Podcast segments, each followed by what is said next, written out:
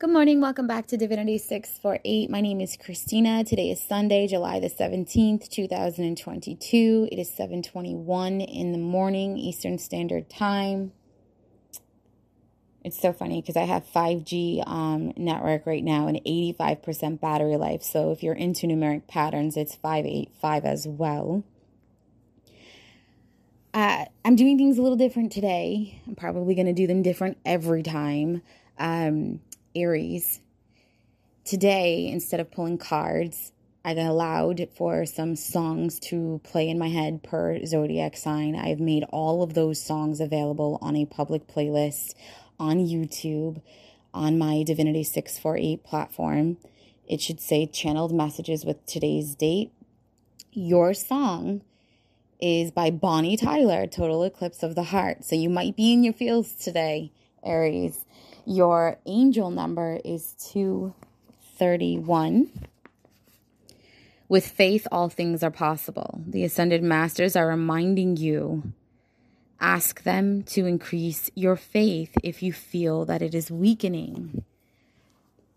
Don't give up, Aries. Don't give up. Um, the goddess vibe that came through for you is the Morrigan all is sinister now to see. A cloud of blood moves over the sky. The air is red with the blood of men, and the battle women chant their song. That was written by H.R. Ellis Davidson of Myths and Symbols in Pagan Europe. So that's a little dark and gloomy, and I'm not familiar with the Morrigan, uh, but the virtues is um, because the Morrigan decided who would triumph in battle and thus influence the destiny of nations, she considered an arbiter of fate and linked with prophecy. She holds the power of life and death in her hands.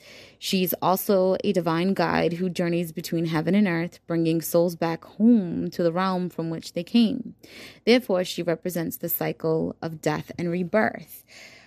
I'm so glad I read that for you. So, Aries, it sounds like you're dealing with it sounds like your channeled song is exactly on point for you. Uh, do your best to stay grounded and um, you know be open-minded. This isn't the end. Everything that comes to an end allows better things to come into fruition. Um, communication is key. Communication is always key